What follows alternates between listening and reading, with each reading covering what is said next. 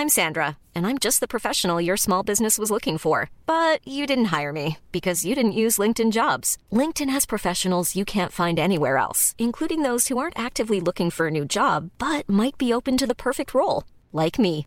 In a given month, over 70% of LinkedIn users don't visit other leading job sites. So if you're not looking on LinkedIn, you'll miss out on great candidates like Sandra. Start hiring professionals like a professional. Post your free job on linkedin.com/people today. Mother's Day is around the corner. Find the perfect gift for the mom in your life with a stunning piece of jewelry from Blue Nile. From timeless pearls to dazzling gemstones, Blue Nile has something she'll adore. Need it fast? Most items can ship overnight. Plus, enjoy guaranteed free shipping and returns. Don't miss our special Mother's Day deals. Save big on the season's most beautiful trends. For a limited time, get up to 50% off by going to BlueNile.com. That's BlueNile.com.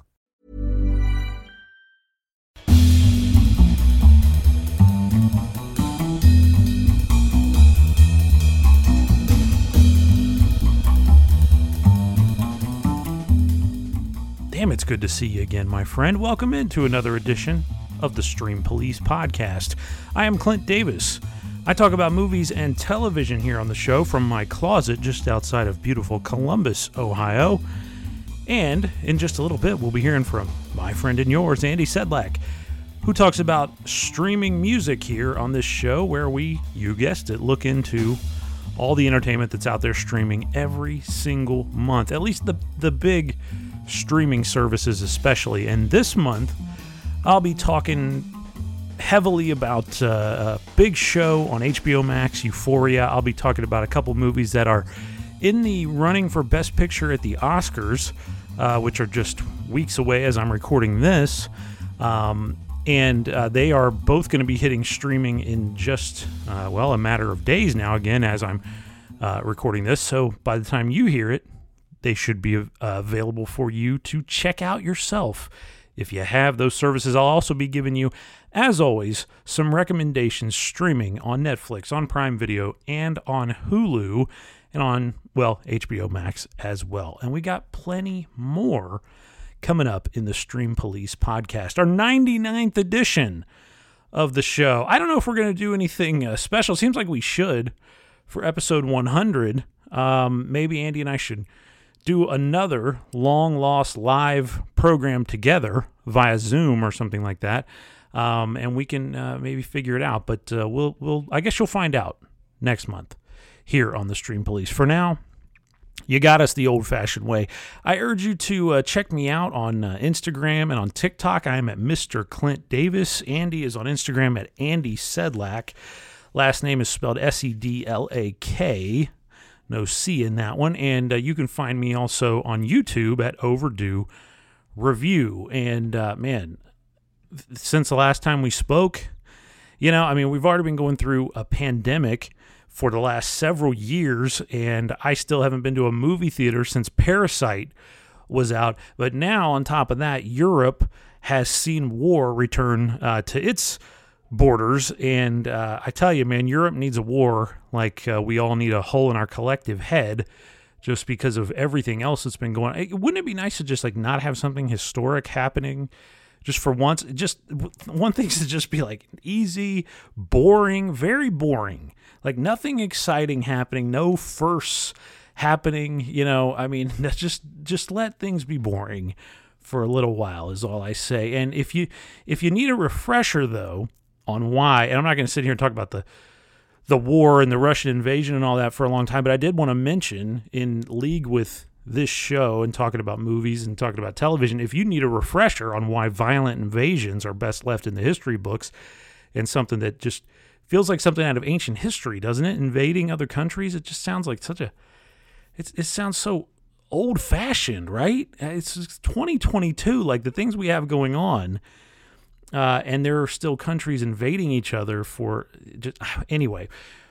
Track down a copy of Come and See from the mid 1980s. Uh, I just revisited it recently, and I tell you that is maybe the hardest to watch of all the the war movies, of all the anti-war movies, certainly, um, because there are no heroics in this. It's the classic thing of If you've never seen this movie, again, it's called Come and See. It's uh, it, it follows this kid who has you know grown up hearing the the glories of defending your homeland, and so he decides to enlist at a young age because they're taking anybody they can get. He finds a gun uh, that he digs out of the ground from an old battle site, takes it with him, and uh, gets into the military, and well he finds out that there really aren't uh, many heroics happening on the battlefield after all. It is just frightening and uh, and disheartening and horrifying. And the, the, the movie, of course, such a grueling film. Come and see was that the director, the guy who made it, actually never made another movie after he was done making that one. He just didn't. He said he couldn't make any more movies. Like he was creatively done. That was it. Um, and guess what country Come and See came from? The Soviet Union. Go figure. The greatest, ant- I don't know about the greatest, but the most hard hitting anti war movie, most explicit anti war message movie I've ever seen, and it comes from the Soviet Union in the mid 1980s. So maybe they need to go back and look in their own uh, their own uh, uh vault of films there in Russia and see the lessons that uh, that they're missing out on. So, anyway, that's all I'm going to say about that. Uh, I'm going to skip my stogie. Usually, this would be the time where I light up here in my closet in Columbus, but my throat's hurting a little bit. My son has just come off of being sick over the last couple of days. Not COVID, thankfully. We tested him a couple times, and he was all good for that. But just uh, you know, throat's getting sore, and the whole house smells like Vicks VapoRub so I don't know if, that stuff like gives off flammable gas in the air or anything, but I'm afraid if I light my Zippo, the whole thing's going to go up and you're going to hear my death recorded live uh, right here on the podcast. So um, that might be good for ratings, but not uh, very good for me. So I'm going to skip the stogie this month. We'll get back to it next month, hopefully. Um, I also got some literal fan mail this month, not an email, mail in my mailbox which I will get to in a second. That is a first for me. I've been podcasting a long time, uh, since about 06, and I've, I do not think I've ever gotten a piece of mail in my life uh, that actually came with a stamp on it. So I'm going to talk about that here in just a moment. But first, let me get the show started in, in the, the stylish way that we always like to, which is by unveiling our latest and greatest pick for the greatest TV show theme song of all time this week, our 72nd edition into uh, into the canon of greatest TV show theme songs ever. There are some TV theme songs that it is uh, honestly it's mind blowing. Like I said, this is we've I've done this 71 times previously. That's a lot of TV theme songs that I've talked about in this segment. And it is mind blowing that we have not featured some songs that I look at through history, I'm like, man, I haven't done that one. And I keep this big sheet of all the ones I've done. So, no, have not done this song. This is definitely one of those that I think it's incredible that I waited this long to talk about. It's probably got more words in it than any other theme song I can think of, but I'll bet a beer that you know every single one of those words. So let's find out together. We're going to go back to September 1990 when NBC did its part to help make hip hop the mainstream art form it is today by unleashing this masterpiece on prime time American television. Now, this is a story all about how my life got flipped, turned upside down. And I'd like to take a minute, just sit right there. I'll tell you how I became the prince of a town called Bel Air. The theme song from The Fresh Prince of Bel Air, which actually has a different title. Did you know this song has a real title? The song is called Yo Home to Bel Air, which I did not know. It is more commonly known as the theme song from The Fresh Prince of Bel Air, but it is called Yo Home to Bel Air. I definitely never knew that. I always learn something when I'm researching this segment. I hope you do too when I when I spew these facts at you. The track was written and performed by that dynamic duo of feel good 80s and 90s hip hop DJ Jazzy Jeff and the Fresh Prince, aka Jeffrey Townes and Will Smith. The story behind the song's creation shows just how much balls these two guys had at that particular point in their lives.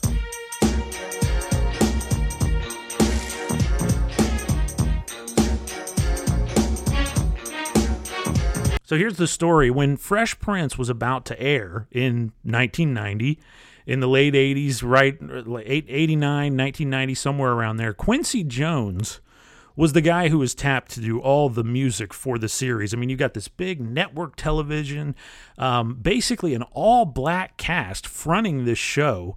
Um, you know, taking a chance on a guy who's an unknown as far as acting goes, uh, who is known as a as a rapper, but at that point, rap's not really that mainstream, and um, certainly nowhere near as popular with people who were watching primetime TV all the time, like families and, you know, white people and stuff like that, as it is today. So this was a big chance by NBC. So they hire Quincy Jones, though, to do the music for the series, and he's about as sure thing, as big of a sure thing as you can get, especially in the late 1980s. I mean, this is the guy who did Thriller, right? I mean, the biggest album of all time, still to this day, the biggest album of all time. Quincy Jones is the guy that did that record. So the guy spun gold. And we've talked about his prowess as a TV theme song writer before because he did the theme for Sanford and Son, which I talked about not long ago in a segment on this. So anyway, Quincy Jones is hired to do all the music for the show. He composes a bunch of music that's going to go on The Fresh Prince of Bel Air. So Jazz and Will hear the track that Quincy is going to use for the opening of the show and decide to try, hey, Quincy, do you mind if we maybe try do our own theme song? It's cool what you did and everything. I mean, I know you you got you wrote Thriller, uh, but let me let, we're going to go ahead and DJ Jazzy Jeff and the Fresh Prince are going to go ahead and try to do this on our on our own, the theme song here. So Quincy gives them the okay, says, "All right, go ahead and give it a shot." They apparently write and produce this song in pretty quick order, play it back for Quincy Jones, and he loves it and says it should definitely replace his own theme song and open up the show. Once again, he was 100% right.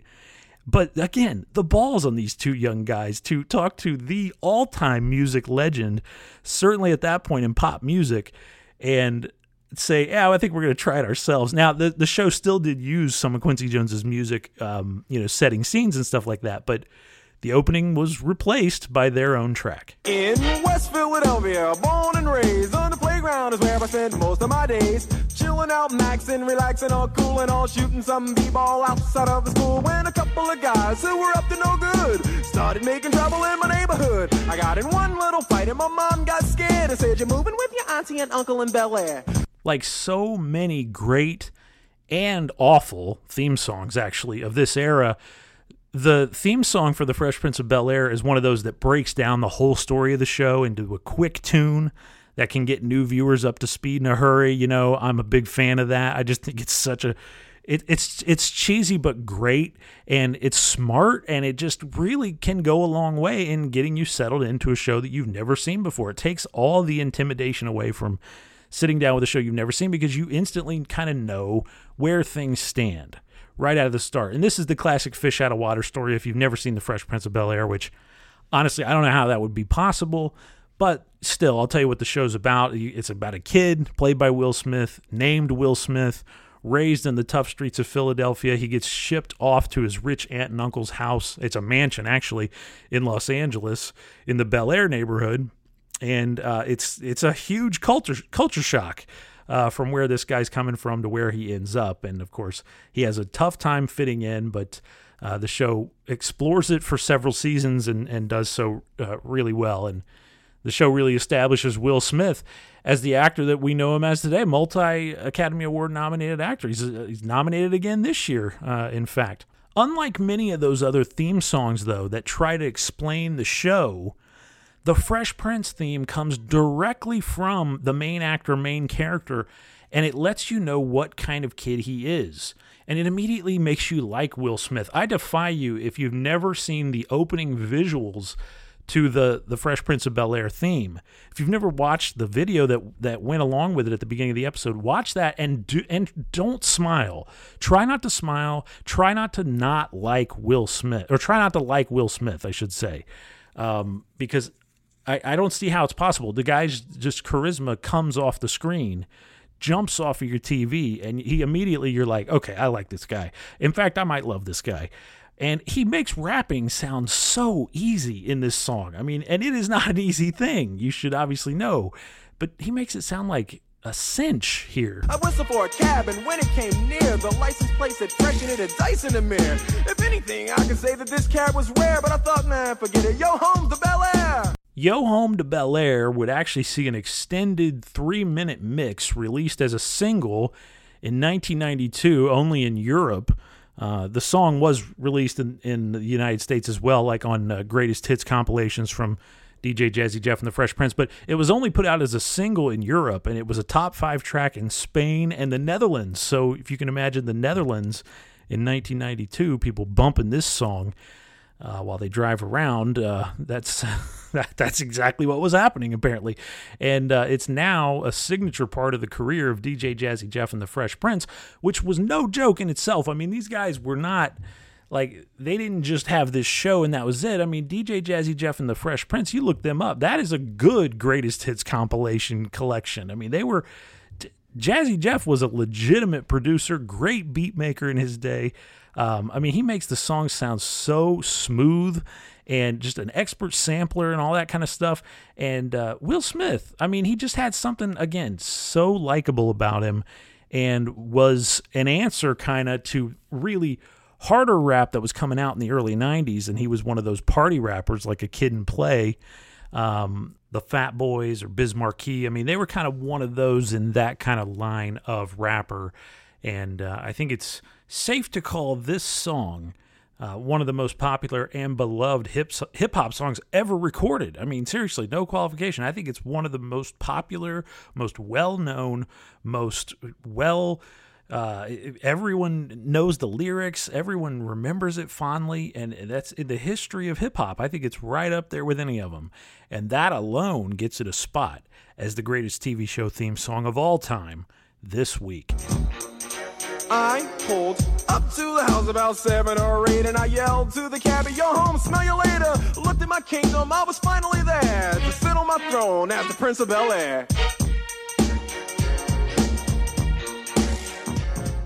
talking about Will Smith, aka the Fresh Prince, and his good friend DJ Jazzy Jeff with their song Yo Home to Bel Air. From the Fresh Prince of Bel Air. Man, what a what an iconic early 1990s sitcom. So thank you NBC for that one. And I said that uh, I got some real fan mail since the last time we spoke and it is directly related to the greatest TV show theme songs ever and that is uh, one of our listeners, Kathy. She sent me a copy of a feature that Entertainment Weekly did. Like she said, I've got five sheets of magazine print here. Um, a feature that that uh, EW did on the best TV theme songs of the 21st century. So she sent that to me, and I got to say, there's some pretty good ones on here. There's several that we have done, and also some that we have not done. They have at number one, they've got, and remember, these are uh, of the 21st century, so since the year 2000. Uh, Crazy Ex Girlfriend, they have as at number one, and we have not done that one on this show, so maybe a big oversight. We'll have to check that out. But some of the ones that we have done that are on this list, uh, let me see here. Uh, I do not have. Um, okay, haven't done any of those yet. I'm looking through here. We got like CSI, Stranger Things. Um, a couple of these are on my short list. Weeds, uh, The Wire, of course. We actually have not done The Wire uh, the OC. We've done Game of Thrones. Um, I we've done Gilmore Girls. Those are those are on their list. I can't I can't remember if we've done The Office. I'd have to look at my list real quick. I feel like that's one we did do. Um, we've done True Blood. That was the very first one we ever did. We've done Curb Your Enthusiasm. We've done Mad Men. Um, so there you go. There's a, a, some good ones on here. They've also got some newer shows like WandaVision uh, is on here as well. That's still a show that I'm waiting to finally get into. I'll hopefully talk about that uh, one of these days coming up real soon. But yeah, that was a trip to open the the mail and actually get something uh, related to the Stream Police podcast in the mail. So thank you, Kathy, and uh, thank you, Entertainment Weekly, for spotlighting TV theme songs and obviously having some of the best. I think it's an oversight to not have the leftovers on that list. Uh, think the Americans had a really good one as well. That one that could have possibly been in your top twenty-five. But there've been some really good. I would have had uh, BoJack Horseman in there as well, which we have honored on this segment also. But Anyway, The Fresh Prince of Bel Air was not since the year 2000, so wouldn't have made the list. But if you're going all time, it's got to be right up there. So thank you again, Kathy, for sending me the mail. I'm not going to give anyone my mailing address here. Uh, she does have an N in that respect, but uh, you can always write me at theclintdavis at gmail.com if you want to send me mail that way, theclintdavis at gmail.com.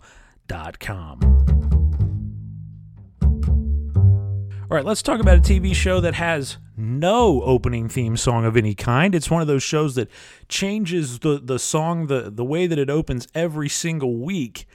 Um, and they just do a plain title over black most weeks. And I am talking about HBO's runaway hit series over the last uh, year or so, Euphoria, which has two seasons now streaming on HBO Max. Two seasons and a couple special episodes, which acted as kind of a middle um, a bridge between those two seasons during the pandemic when uh, you know this show kind of had its first season air then the pandemic hit and screwed everything up in the world of television and film production so they they did these two special hour long episodes um, in between to kind of tide people over that were really unique. And then the second season got underway just this year uh, in 2022 and is um, wrapping up actually tonight as I'm recording this. So two seasons now streaming for you on HBO Max of Euphoria, and this show you you've probably read about it, heard about it, uh, because it has been kind of a, a big buzz show. Um, certainly, while this season has been airing, I think the first season came out and went under a lot of people's radars for some reason uh, until the Emmys hit, and Zendaya, who's the star of the show, uh, and you might know her from her career as a musician or her performances in the Spider-Man movies, the the the current Spider-Man movies, the Marvel Cinematic Universe Spider-Man movies. Uh, she plays uh, MJ in those and does a really good job. But this show is like this is her star turn.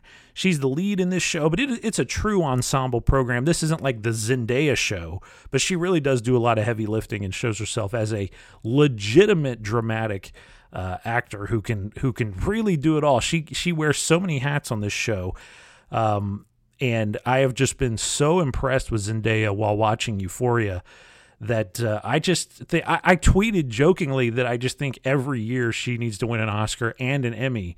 Uh, because why not? Because she's just that good. I think she's so good. And again, like I was saying with Will Smith, talking about the Fresh Prince, she is such a I think likable celebrity and her talent just is like worn on her sleeve, but she doesn't seem like an asshole. Like she honestly seems like somebody you could talk to, and I think that's what you think about Will Smith too.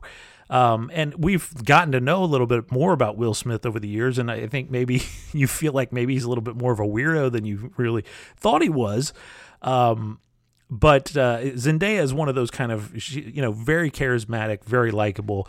And in Euphoria, she has to play a part that has her be very unlikable at times, but also very charming um, as well. So, anyway, before I, I get too into praising everybody involved in this show, let me tell you what Euphoria is about. If you haven't seen it, it is the you know prototypical high school teen drama uh, set in a high school. They don't tell you what state it's in, but it seems like it's in California. The license plates don't have a state written on them, but you see palm trees and stuff like that. It doesn't really matter what state it is.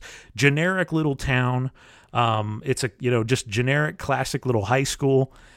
Uh, but these kids are uh, the as the opening tells you, and the opening like first five ten minutes of Euphoria, I think are so effective, I was immediately like, I'm going to love this show because I went into it kind of not knowing. Because teen dramas, you know what I mean, hit very hit or miss. The acting usually is subpar best. The writing is usually um, well worn crap that you've seen done a thousand times. Um, it usually always pulls up short at being really transcendent, groundbreaking, um, really dangerous. Uh, it's things that kind of like, well, that would you know feel dangerous to someone in a suburban high school, but really in the real world not be very dangerous. But Euphoria shatters all of that. Euphoria has phenomenal acting. Euphoria does have writing that I think tackles some of the same storylines we've seen done a hundred times, and this show definitely veers into the over dramatic at times Definitely. It is soapy as hell sometimes. The storylines just keep you it's got kind of some of that Shonda Rhimes thing where like you you keep watching partly because you have no clue where the writer is going to take this show next where it's going to where these characters are going to go like anything is possible because it just seems like such a wild ride that you're in for and that's one of the things that makes euphoria so compellingly watchable but it is it is well written in that the character motivations make sense the characters are interesting um, but also the show's got great music it's got cinematography that reminds you of artistic edgy, um, fresh cinema. Really, I mean, it doesn't look like a TV show, and it doesn't look like movies necessarily. Um, it looks like something very like hot, and it looks like something really dangerous, and that's what's kind of the vibe of the show the whole way through. There is something dangerous happening in Euphoria when you're watching it, and and like I said, the first ten minutes are very arresting. I think if you watch the first ten minutes of Euphoria and you find yourself drawn in, which I don't know how you couldn't be by that opening, um, then you will be in for the ride. Because uh, it's just a show that flies by, and it's one that you can binge really easily. It's addictive, a very addictive show, which is interesting because the show is so much about addiction. But anyway, it follows these high school kids and Rue is the main character. She's played by Zendaya, and as it as she tells you in her intro to meeting this character, she was born a couple days after 9/11. So you got the shot of her parents in a uh, hospital room watching the the smoke clear and people at ground zero and Bush down there with his megahorn while their baby girl is stre- screaming and coming into the world. So this is the world she came into. I was born three days after 9 11. I can hear you. I can hear you. The rest of the world hears you. And the people who knock these buildings down will hear all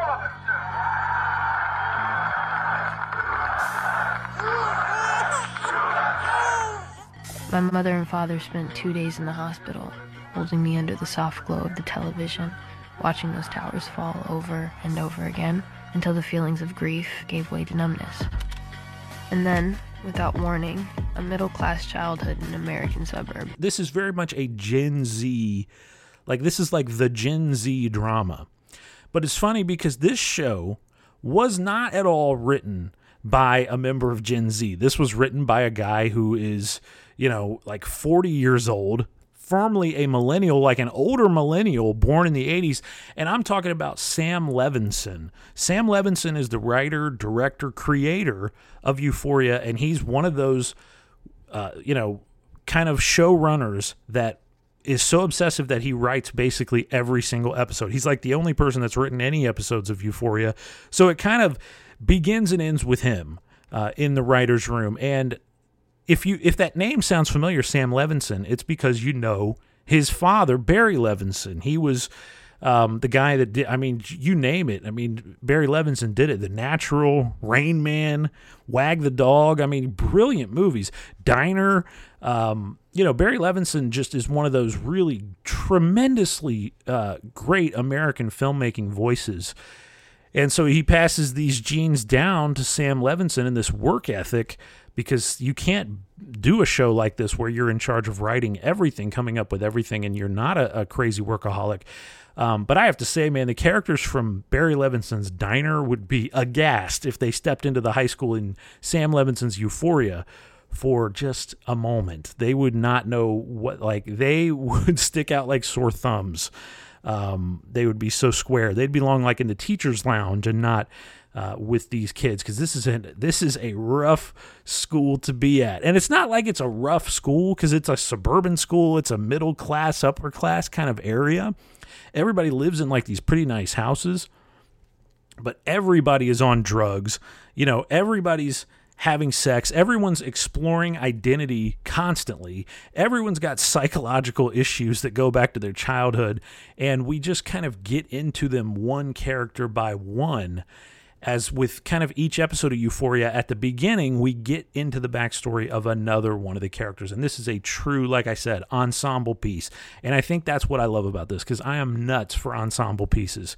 And Euphoria stars Zendaya right at the top. Hunter Schafer plays Jules, who is Zendaya's girlfriend.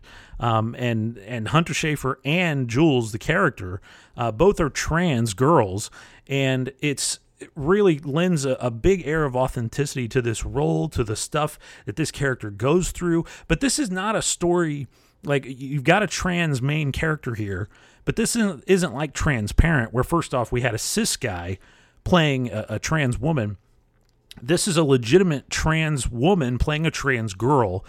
But this this character is so like sure of herself and confident in this that this isn't about like oh i'm just starting to transition and this is the story about why i'm transitioning. That's not even part of really like you could go the first five episodes of the series and not even realize that jules is trans until it's mentioned. I mean it's just not a thing that is really a, a big deal as far as this character goes um, at least on the surface. It just doesn't really it doesn't matter uh, on the surface. So Anyway, Hunter Schafer is phenomenal in this show, and I'm sure that you've heard her name thrown around a lot uh, by people because she's really become um, very buzzy celebrity, uh, just just like Zendaya uh, since the show started. And uh, Sydney Sweeney is another one that you might have heard about since the show came out. She's very good. She plays uh, Cassie, who's kind of a love addict uh, basically v- very unhealthy person. Like pretty much everybody in this show is unhealthy in different ways.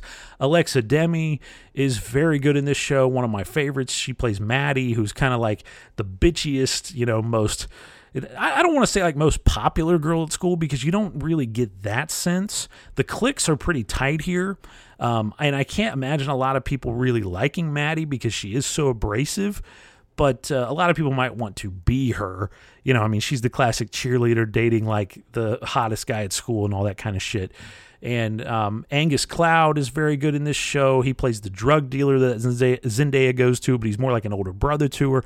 Maude Apatow, who is the uh, daughter of Judd Apatow, and Leslie Bibb. And uh, you might remember her being a really young girl in some of the uh, Apatow movies and um, really stealing a lot of scenes, but she's grown up now and she plays a character named Lexi, who's uh, more of a kind of creative introvert, kind of a nerd, doesn't necessarily fit in, and uh, she goes back really far with Zendaya's character Rue, uh, but they've kind of gone in different directions as Zendaya has gotten heavily into drugs, um, and uh, Lexi's kind of character that just doesn't doesn't do that kind of stuff. So um, and even McSteamy himself, Eric Dane, who I was surprised to see in this cast, uh, he plays the father of one of the characters, and he actually ends up being a pretty big character himself, and does a really good turn in this show. Like, reaches depths that I would have never guessed he could reach from being on a hospital show on NBC. Um, that was kind of more about flirtation and stuff like that than it was about real acting. I think as far as his character goes. But Eric Dane just does some really phenomenal work in this show. So I think it was a brilliant piece of casting. I feel like Euphoria is one of these casts that we are going to look back on in 20 years as one of those that gave us all of these breakout actors. And that's one of the cool things about watching this show. You just feel like you're in on the ground floor on a little bit of entertainment history because I really do feel like this cast is full of people who, I mean, not necessarily everyone's going to be a star, but I think everyone in this cast is going to go on to be someone that we're going to know for something um, because they are just all phenomenal. The acting in this show is consistently what makes it so engaging to watch. Um, because, as I said, I think that Levinson's writing, at times, the situations he comes up with are, you know, I mean, we've seen these before it's stuff that we have seen before. You know, I mean, stories, shows about addiction, and this show goes hard into it. It's not like a soft soft touch look at addiction. It's it's hardcore. We can do withdrawal thing again, Don't baby. It's okay. The fucking hospital. If you try to put me in a fucking hospital, I swear to God, we're gonna have a problem. Rue, no, you're out of control. The fucking put the fucking phone down. Where did you put it? Where'd you put my pills, mom? Where did you put it? Get out way. Out of my way. I'm calling the police. No, you can't. You yes. can't do that. You will not attack me in my Oh, own what home. the fuck I want in your own home? I raised you. I did, okay? And you do not fucking scare me. the the lying that has to go on for you to carry to pull this off, and lying to everyone, including yourself, but mostly everyone else around you. Uh, the reluctance to want to try to get clean, the suicidal uh, feelings that go along with being an addict. I mean, how it's just part and parcel for uh, for for being addicted, especially to something as hard as opiates, like Rue is. Um, it goes really into this, and, and also you know bad relationships, how um, we can get trapped in those, and and how it, things that make us feel good might not be very good for us. I mean, these are not things that we haven't seen done before, and on television in the last twenty years even.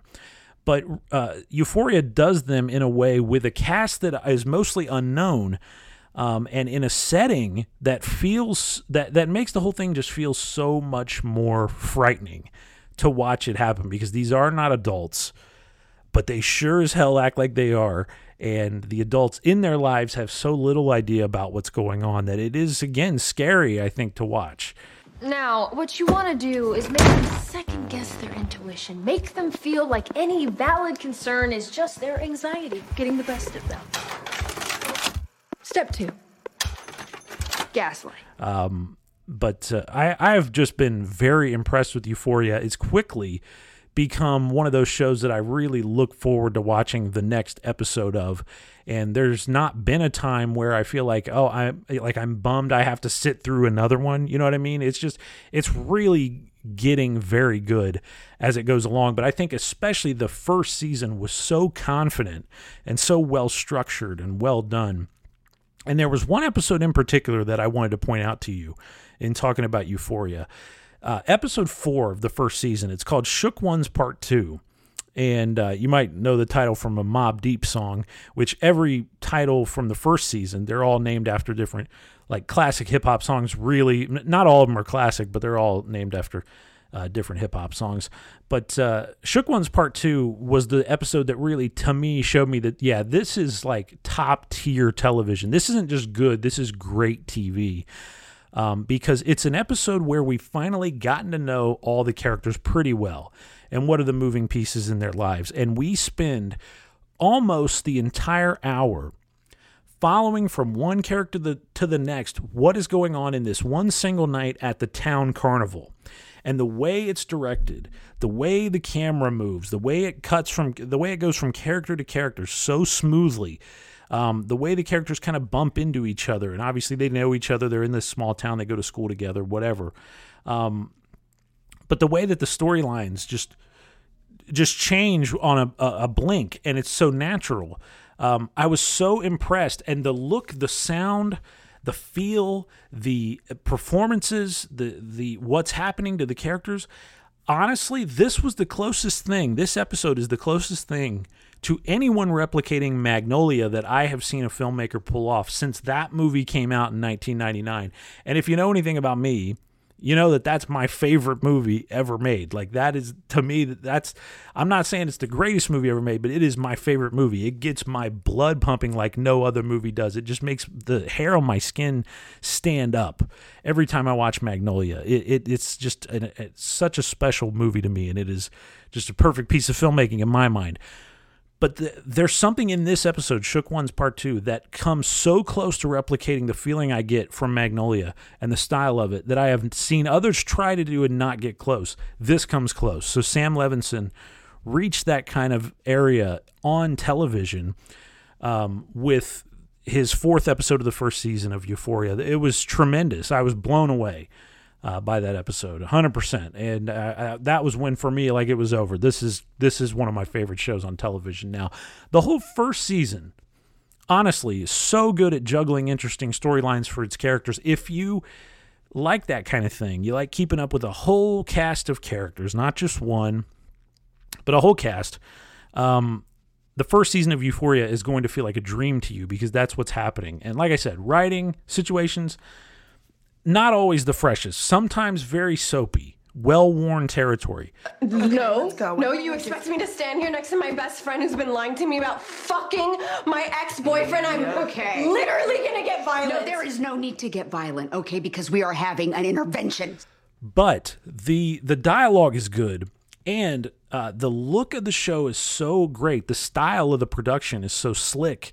Um, and the acting is just phenomenal in a way that it consistently makes Euphoria one of my favorite shows that I've seen in the last 20 years. I'm telling you, I think this show is fantastic. I think it's, um, you know, it's going to go down as a classic HBO series, I feel like. And that's really saying something. They're always looking for that show. And I think Euphoria is it right now. I can't think of another show that is kind of more exciting to watch on TV these days. Everyone has a favorite character on Euphoria, and they almost never overlap. Like anyone you talk to, everyone's got a favorite character because it's a huge cast, and all the characters are pretty different, and all of them are despicable in some ways, very charming in other ways. Nobody, almost no one in this cast is hundred percent a villain. There's like one character, Nate, who is obviously the closest thing to a true villain that the show has. But even he, even this show gets tr- tries to make you understand where he's coming from, why he is this way. It doesn't make you root for him, but it makes you understand that these things are not coming out of left field and how this guy has been fucked up and what it is that has made him the way that he is, which is just truly a person that you would want nothing to do with. And Rue, I think, at one point says that he's scary, and he legitimately is. Uh, he is scary, but everyone's going to have a favorite character everyone's going to have characters that they can't stand. Sometimes that may flip in the course of a single episode, uh, and those allegiances are going to shift as storylines come and go. But uh, what I really like about Euphoria is that the show is not afraid to show its characters at their worst. And I'm talking about pretty much every single one of them. There, uh, you know, this show is not full of like Superman characters where you're just like, oh, you know, they're going to save the day in the end and they're going to be a good guy. And, uh, you know, I mean, what's not to like about this person? There are no obvious heroes here. And I think in TV, that's, you know, long time ago, we kissed that goodbye. That's common. But this show goes to the extreme. Like, you really, Rue is a character that I really root for a lot of times. But then as the second season goes on, she gets to a point where you're like, you know, it's hard for me to keep giving her the benefit of the doubt. And the only reason I do is because Zendaya is so fucking charming and likable naturally, um, and just seems so down to earth and cool that I'm like, okay, I'll give I'll give Rue another chance. Just because Zendaya is that good, like that's how strong her performance is here. And Zendaya won the Oscar la- or won the Emmy last year, I should say. And you know, I could see her winning it again for the second season because she's just that good in this show. Um, but it's a it's a stellar cast. Anything that you've heard about Euphoria being um, salacious, and it definitely is. Like I have n- full stop never seen so many naked men in one series. Like showing penises on TV is you know has happened over time. I mean, we most of the great show. Like I've told you before, I'm a big fan of Oz, and Oz was like loaded with male full frontal nudity. I mean, it took place in a prison, so how could it not be? But Euphoria takes that and to, goes to the extreme. It is like every like every male character pretty much you're going to see them fully naked and you're going to see some of the the women characters naked as well uh, but the men you definitely are going to see naked and it's just that it's just kind of shifting that power dynamic um, in a way that a lot of shows have been afraid to do for whatever reason. And it's one of the things that makes the show feel like you never know what you're going to see. And it is wild. There are some seriously wild scenes that do not just happen because they wanted to show nudity. Um, it's really getting a point across as well. So I, have really liked it. I've really felt like I'm watching something unpredictable and something that could go anywhere. And that is such a rare thing to feel, especially in the world of television. But here we are again talking about HBO again being the network to do this. So shout out to them and shout out to Sam Levinson and his cast. Uh, from what I understand behind the scenes, there's a little bit of drama there on the making of the show. It seems to be kind of a rough set to be on which I can see because the subject matter is heavy and uh, there's so many characters. I mean, some are inevitably going to get left out. But I look forward to a lot more episodes of Euphoria and seeing where this thing's going to go, even though I don't feel like it's probably going to go anywhere too good. Uh, but if you want to check out both seasons right now of Euphoria, they are streaming now on HBO Max, and more is to come. So I'm a, a convert, man. I'm a huge fan big Euphoria lover now, and um, I think you will be too if you like, you know, serious character drama. If you love just watching acting, um, and you like kind of edgy filmmaking and stuff like that, I think you'll really dig Euphoria. And like I said, that fourth episode, Shook Ones Part Two, closest thing to Magnolia anybody's done since that movie came out. So that's about the highest praise I can give it. So shout out to Sam Levinson and his cast for what they have done on this show because it has been a hell of a ride, and I look forward to see where it's going to go next. Check out both seasons streaming now on HBO Max. I'd say she's suffering from obsessive compulsive disorder. It's not like I was physically abused. Attention deficit disorder. Or had a shortage of clean water. General anxiety disorder. Or was molested by a family member. And possibly bipolar disorder. But she's a little young to tell. So explain this shit to me. Honey, it's just the way your brain was hardwired. Plenty of great, intelligent, funny, interesting, and creative people have struggled with the same things you struggle with. Like who? Uh. Vincent van Gogh. Sylvia Plath. And your favorite, Britney Spears. She's lost! Oh my god! She is completely lost. All right, I'm going to kick back, take a sip of some water here, and pop in a Halls, and then I'm going to toss things over to Andy, and we're going to see what he's listening to right now. Um, when I come back on the other side, I'll talk about a couple of Best Picture nominees I watched in the last month West Side Story and Nightmare Alley. And I'll tell you, one of them I loved, the other one I was left wanting a little bit more. And we'll talk about that. And I'll also tell you about the best thing I watched this month coming up uh, on the Stream Police. But for now, take it away, Andy. Mother's Day is around the corner. Find the perfect gift for the mom in your life with a stunning piece of jewelry from Blue Nile. From timeless pearls to dazzling gemstones, Blue Nile has something she'll adore. Need it fast? Most items can ship overnight. Plus, enjoy guaranteed free shipping and returns. Don't miss our special Mother's Day deals. Save big on the season's most beautiful trends. For a limited time, get up to 50% off by going to BlueNile.com. That's BlueNile.com. I'm Sandra, and I'm just the professional your small business was looking for. But you didn't hire me because you didn't use LinkedIn jobs. LinkedIn has professionals you can't find anywhere else, including those who aren't actively looking for a new job but might be open to the perfect role, like me. In a given month, over 70% of LinkedIn users don't visit other leading job sites. So if you're not looking on LinkedIn, you'll miss out on great candidates like Sandra. Start hiring professionals like a professional. Post your free job on linkedin.com/people today.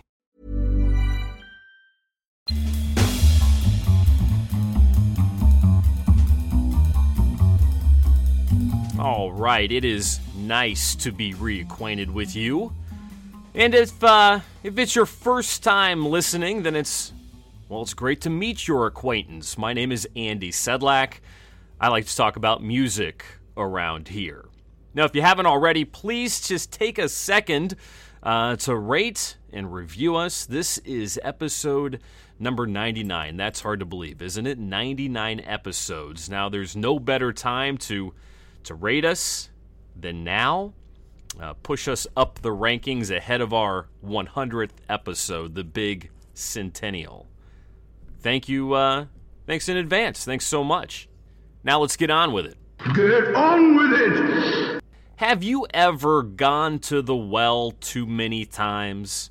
Ever taken too many bites of the apple? Ever outstay your welcome? Musicians do it all the time. Careers go up and down, they ebb, they flow. Some of the biggest musical moments of all time have been comebacks. When musicians are in the wilderness and, and then they triumphantly return. I'm thinking about the Elvis comeback special in 68, uh, Tina Turner's return in the 80s. I mean, she went from recording like disco covers to selling out stadiums, and then she she really never went away after that. Also in the '80s, Aerosmith, Run DMC, that brought uh, that band back into the chips. Or when Eminem put out "Not Afraid" after battling addiction for several years. Then there's ACDC's Back in Black, released after the death of their singer Bon Scott, and Johnny Cash covering Nine Inch Nails' "Hurt." That video uh, Jesus, that you know that video was powerful. What have I become? My sweetest friend.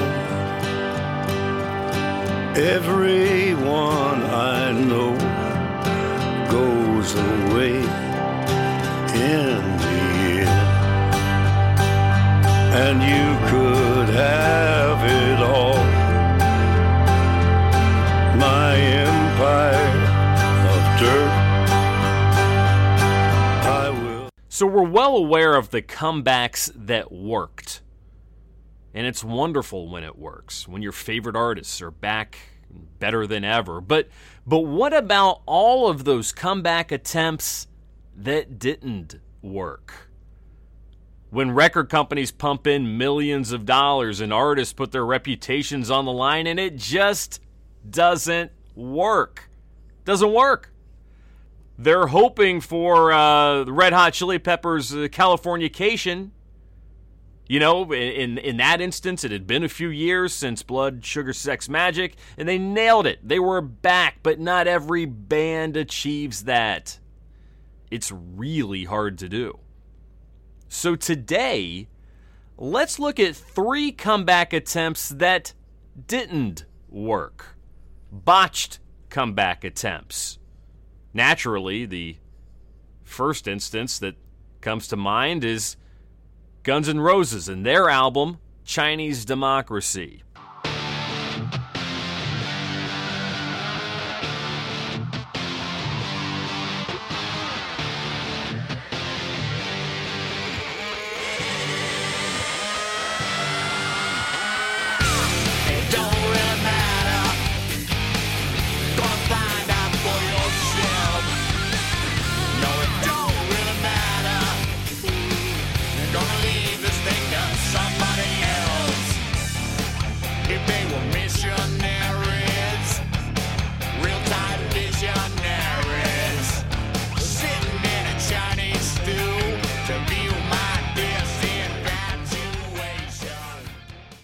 You may have missed it, but Chinese Democracy was released in 2008. I remember buying it the day it came out. Best Buy had a, a huge uh, cardboard display promoting it. My uh, my buddy also bought it. We were both uh, both big Guns N' Roses fans, and it was their first album in in 15 years, and we were ready for it.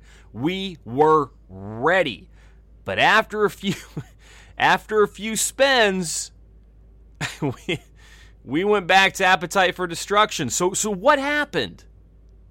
Well, it sucked.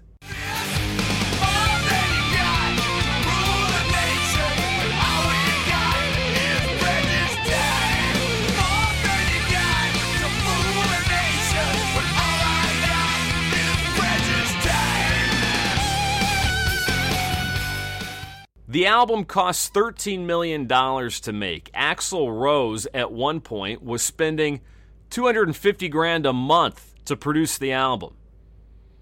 There have been several think pieces written uh, that speculate that it is indeed the most expensive album ever made. And it took many, many years to finish. And when the moment arrived, thud. Boring. Blender magazine called it ludicrous. Pitchfork complained that they took so long working on it that it already sounded dated by the time it came out.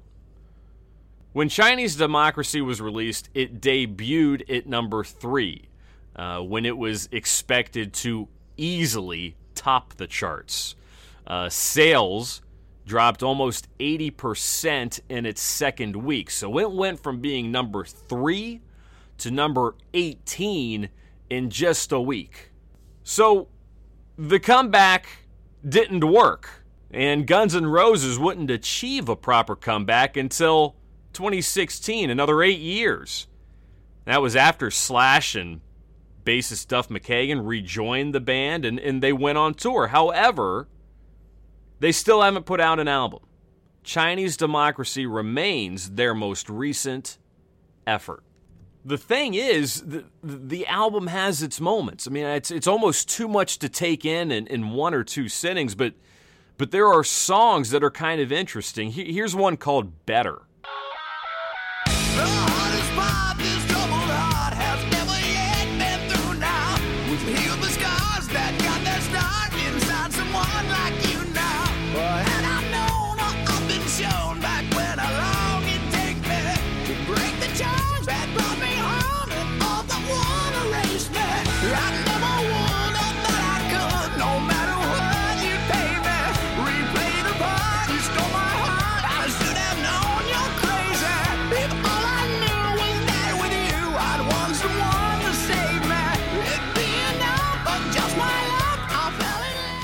And here's another cut from Chinese Democracy called Street of Dreams.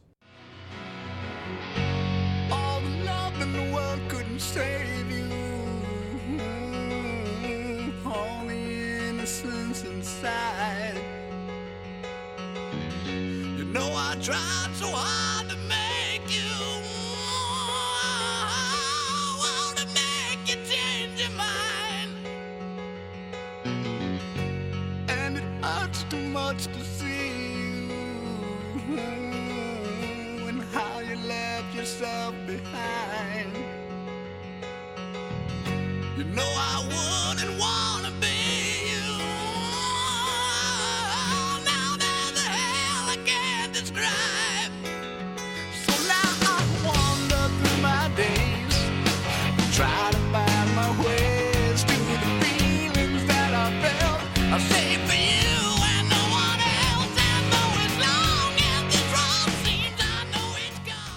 Nevertheless, it didn't work. You can't argue with the public. On to our second selection. This is a band that sold over a million copies of an album in 1999. Their next album, out the next year in 2000, sold that amount in its first week alone. That made it the biggest first week debut for a rock band uh, in about 10 years at that point. These dudes were moving large amounts of records, and then it stopped. Who am I talking about? Oh, you know.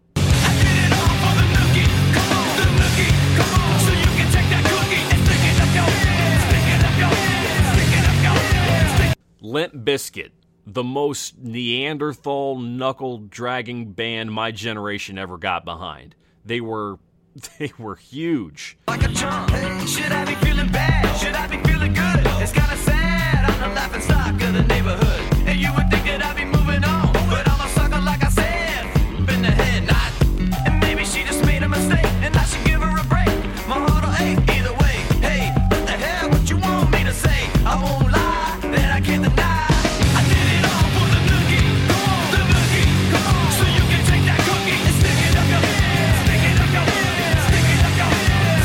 Uh, you may remember this song. This is their highest charting single.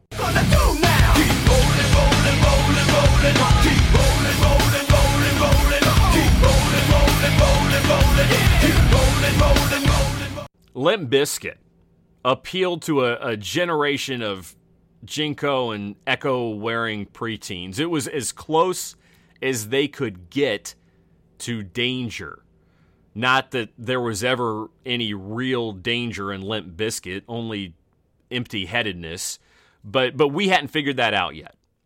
Unfortunately for Limp Bizkit, we eventually did. And after 2000, uh, they couldn't get arrested. After the Chocolate Starfish album set a first week sales record, their 2001 album, New Old Songs, stalled at number 26. They took two years to regroup, and they put out a record called Results May Vary in 2003. It did better. Not great, but better. So so now the pressure was on for a full-fledged comeback. And they they could not get their shit together. The most they could muster was an EP in 2005 called The Unquestionable Truth Part 1. But it was such a bust that the band never followed up with a part 2. They figured it wasn't their moment yet, so they waited and waited and waited. And then in 2011, 2011, we got the proper comeback from Limp Bizkit, and it was called as is only a, a Limp Bizkit album could get away with, Gold Cobra. Here's the song that led the way, the first single. It's called Shotgun. That's the sound of a shotgun. Everybody jumps from the shotgun. In my neighborhood,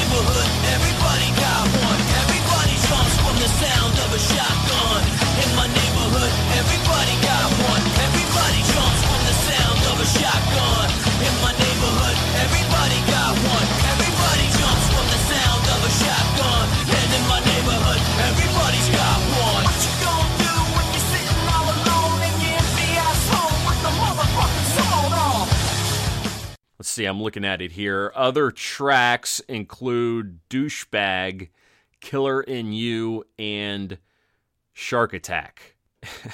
these guys, these guys were such boobs. Uh, so did it work? Were they back? Well, I guess we know the answer, don't we? After an eight year wait, the album couldn't get any higher than number 16. They pulled out all the stops too. Fred Durst even used autotune, which was which was hot at the time. Uh, he, he did it in a song appropriately titled Autotunage. They waited another 10 years and tried to come back again, so a, a another decade passed. Uh, the band released their sixth album just last year. It was called Still Sucks. And their lead single was an embarrassing attempt to poke fun at themselves. It was called Dad Vibes. Check out your dad with the swag on the floor. Mama brag when I walk in the door. Y'all ain't never seen a gorilla in the mist walk the line so fine with a blindfold.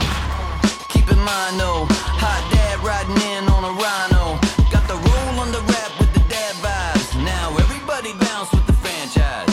And that's where Limp Bizkit is these days. Uh, and this time, well, this time it may be over for good. Last year's record peaked at number 166.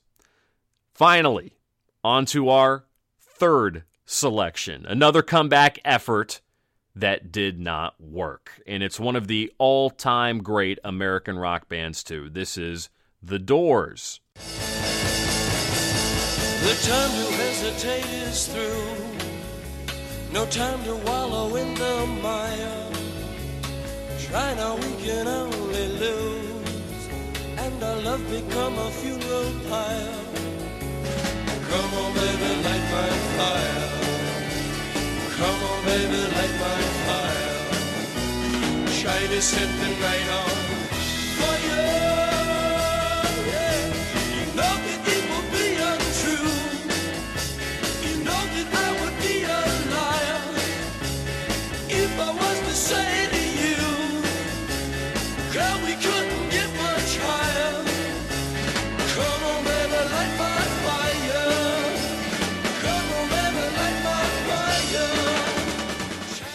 Light My Fire is Vintage Doors. This is the band that sold 34 million albums in the States and 100 million albums worldwide.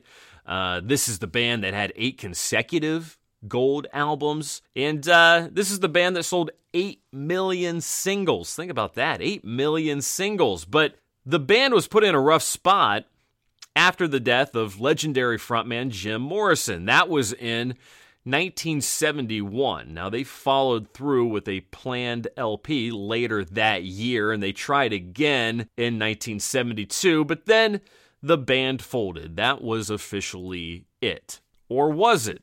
In 2002, Ray Manzarek and Bobby Krieger, who played uh, keys and guitar, formed a group called The Doors of the 21st Century. They never released an album, but toured extensively, and they were sued promptly for using the name Doors.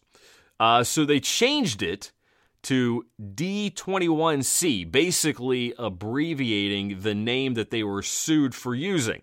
Uh, that didn't work. The public didn't know who they were. So they tried going by Riders on the Storm, obviously named after the famous Doors song. That too was short lived. So finally, they just uh, they just went by their own names when they went out on the road. But but it gets even more bizarre. After the remaining Doors were unable to call themselves the Doors, they started experimenting with hip hop artists and EDM artists, uh, Skrillex in particular. And it seems the keyboard player Ray Manzarek formed kind of a, a an actual friendship uh, with Skrillex. Here they are on a song called "Breaking a Sweat." This is Skrillex with the Doors.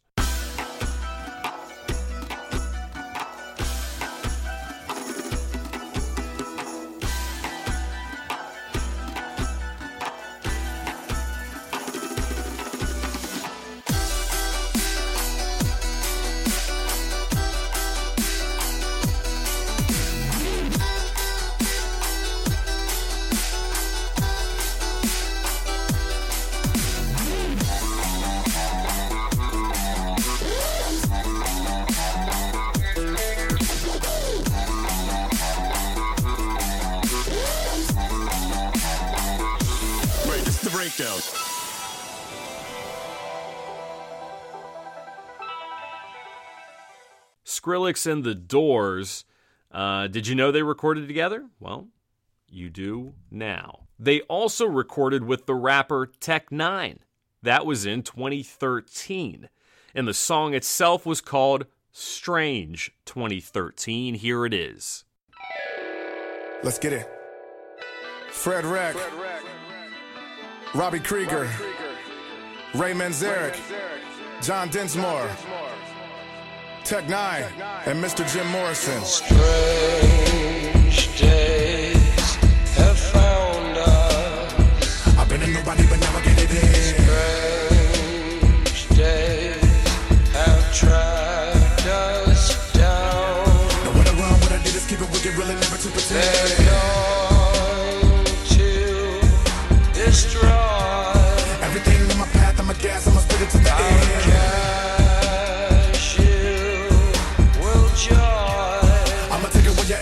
everything, I'ma murk it a bit when I begin. Shall go on playing our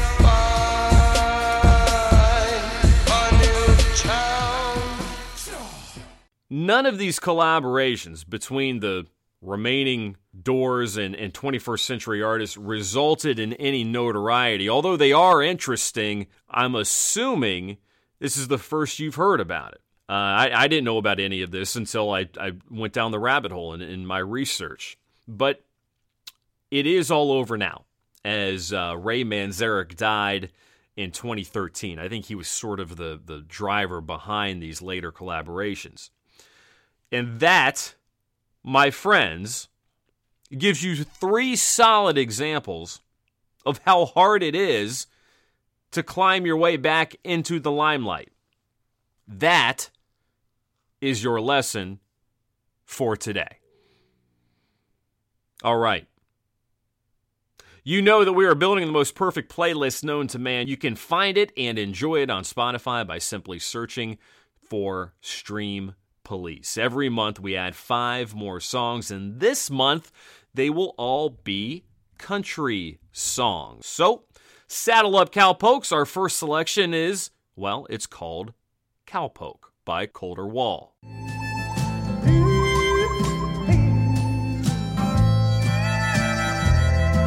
I ain't got a dime in these old worn out jeans, so I'll stop eating steak and I'll go back to beans.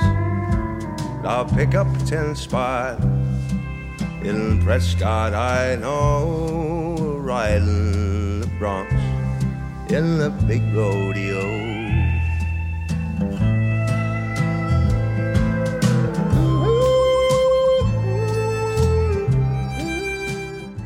Second, it's 99 Years by the great Ernest Tubb.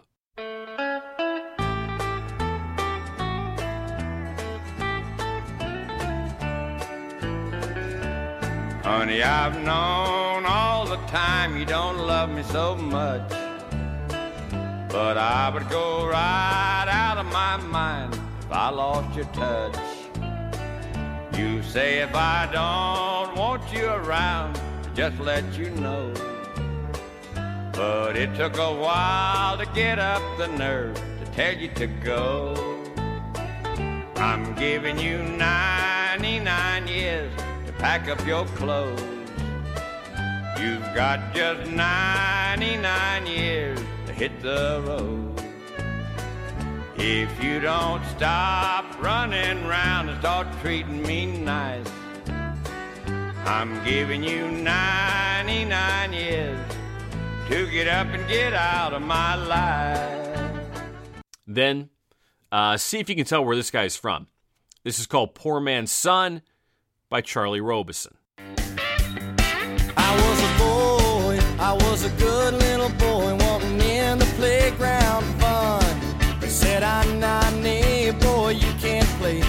were born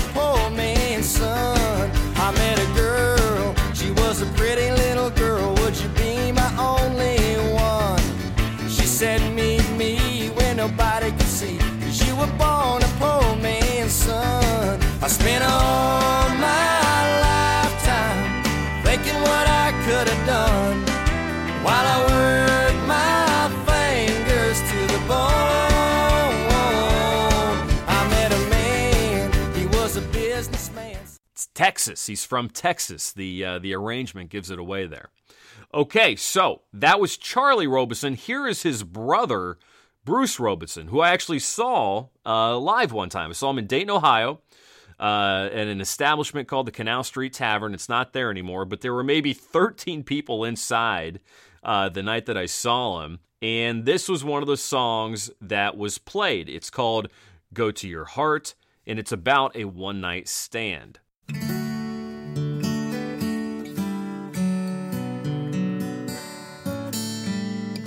Here in the morning, things sure look different. You are still beautiful, I'm all gone. But deep in the night, with a bottle of courage, a man will see anything from being alone. But don't let it go to your heart. I know you've been trying to find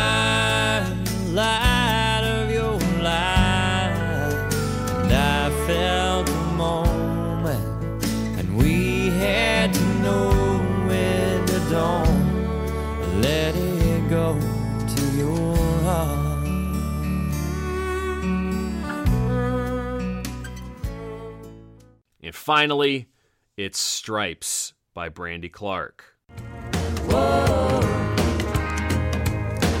You were lying there with nothing on but a goofy little grin and a platinum blonde. I can't believe you do that on our bed.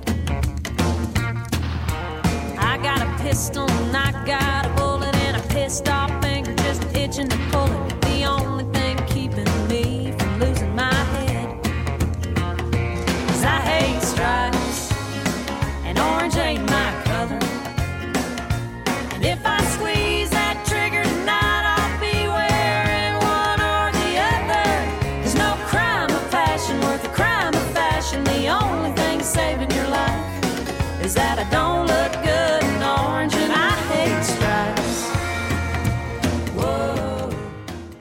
Let's hear a little more of that. Brandy Clark and Stripes. I could fall in love with a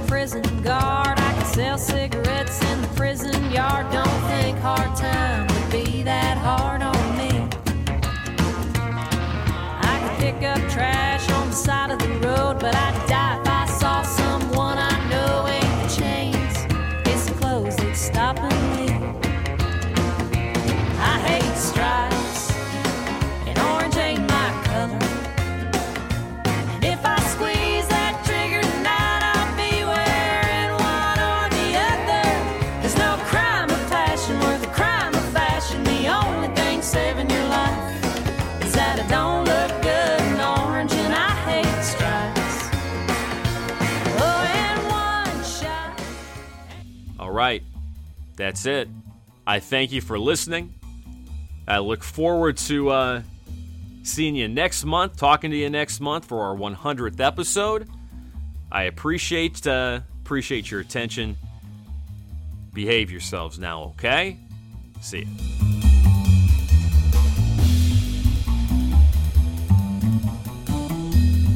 Thank you very much, Andy. Always good to hear from you, my friend. I hope we can get together soon. You can always find that Spotify playlist. Well, where else? Right there at Spotify.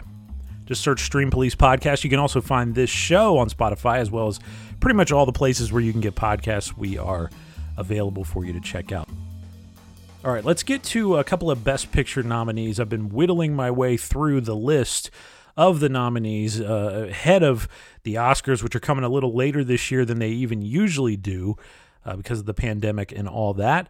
So, uh, in the last month, I w- have watched uh, Nightmare Alley and West Side Story. I want to tell you about both of those. First off, let me start with Nightmare Alley, which is streaming now on HBO Max and on Hulu by the time you are listening to this show. I caught it on HBO Max, and I got to tell you, I loved the look of this. And what else would you expect from Guillermo del Toro? He's one of the the best as far as a production design director. His movies always look like a million bucks. His movies to me look the way that Tim Burton always imagined or wanted his movies to look.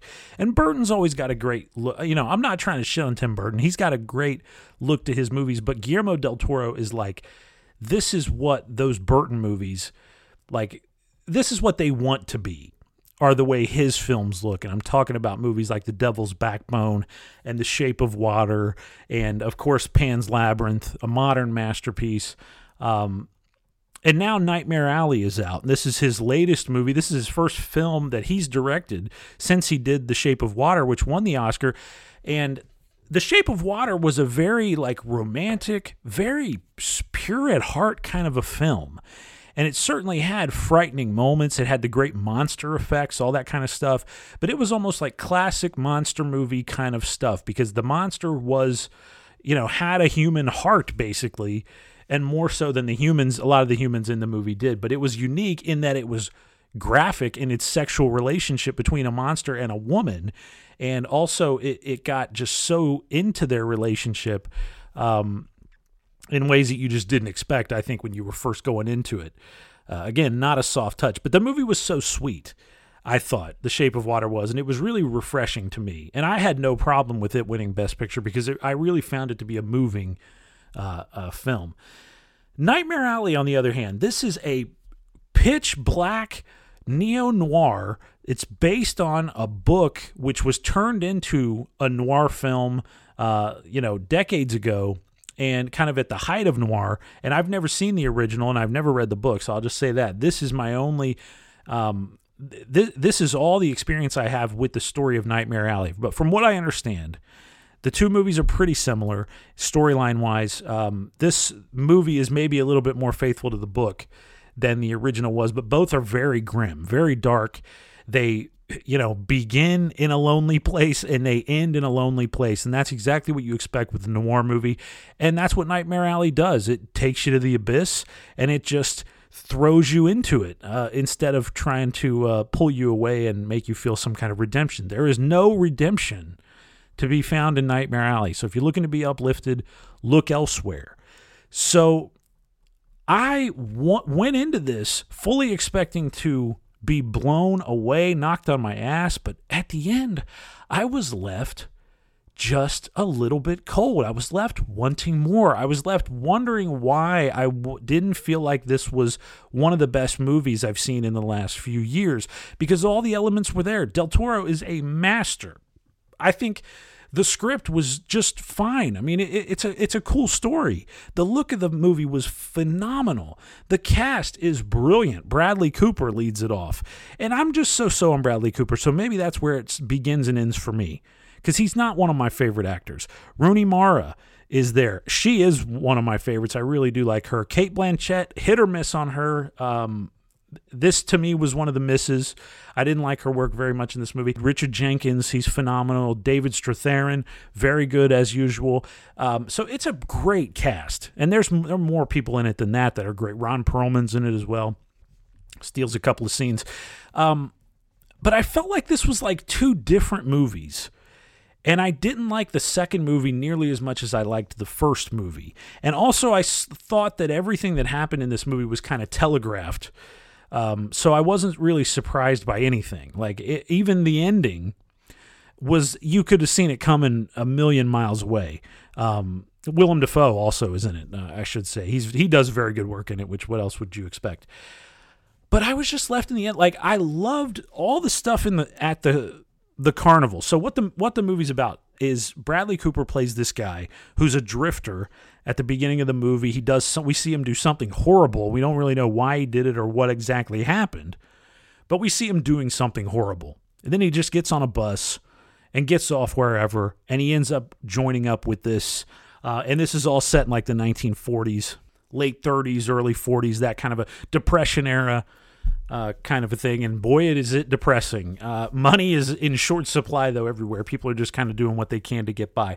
And Bradley Cooper just joins up with this um, carnival that he happens to his bus stops near and he gets a job with this carnival after he goes in and sees the show and you know figures that he can work there and he ends up working his way up in the carnival and uh, becoming a pretty important guy there in pretty short time because he's really good at talking. Um, he's a very slick guy uh, perfect for the carnival kind of atmosphere. Um, but in the end, he ends up kind of believing his own hype a little bit too much because he gets into mentalism and learns from these masters of mentalism, and that's you know reading fortunes and and and telling people what they're thinking about and stuff like that, uh, contacting spirits and all that. So he's he learns how to do it like a magician. He knows the tricks of how to do it. Um, but then he ends up becoming so successful at this that he ends up conning people and conning the wrong people and believing his own nonsense um, in the end. And uh, the, you know the the the signs are just on the wall from the beginning that it's going to end badly for everyone involved. And of course, it does. Like I said, there's no no redemption to be found in this movie. So, but I I loved all the stuff at the carnival loved it. Like that was I was so locked in at that point. I, I was like, this movie's great. I mean, all these characters, um, the stories that are, that can be told here between these characters. But then it, we only spend probably an hour there, and then the last hour or so is really just with Bradley Cooper and Cate Blanchett. Rooney Mara's in it a little bit, but not as much as I wanted her to be. David Strathairn's gone.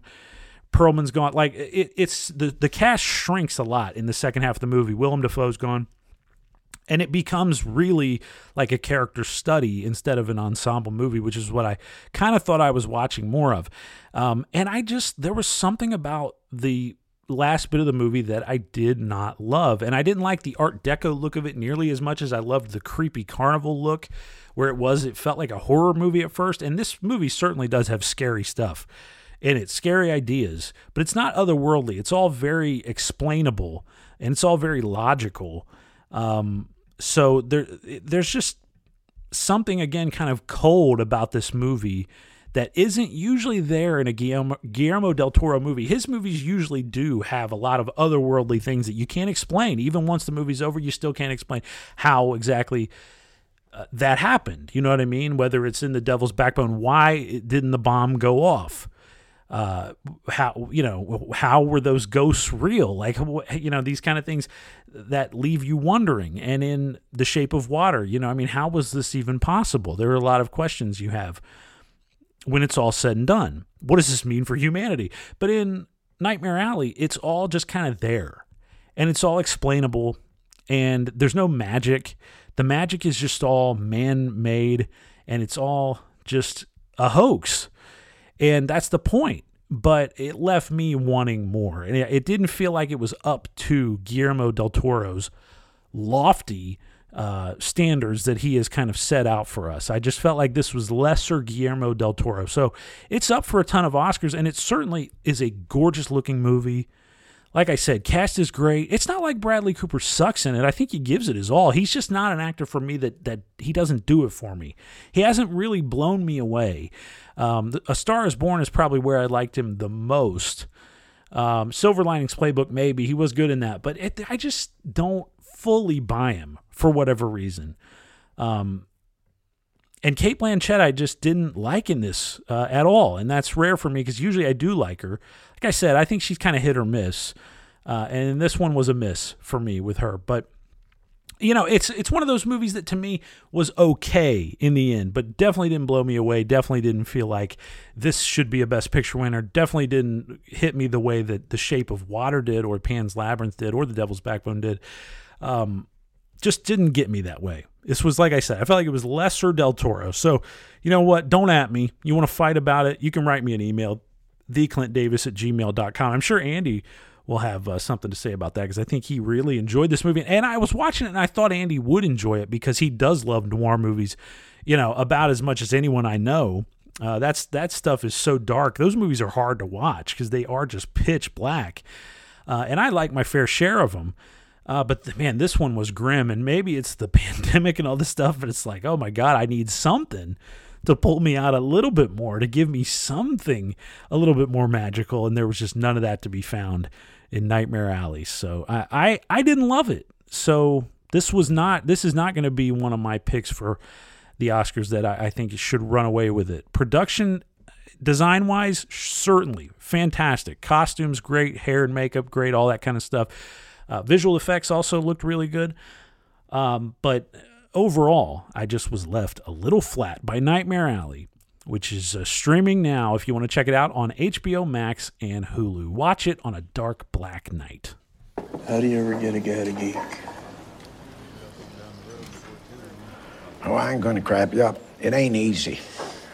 You gotta pick up a broken drunk, a real alky, a two bottle a day full, see? Pick him up from where? Nightmare alleys, train tracks, flap houses, you name it.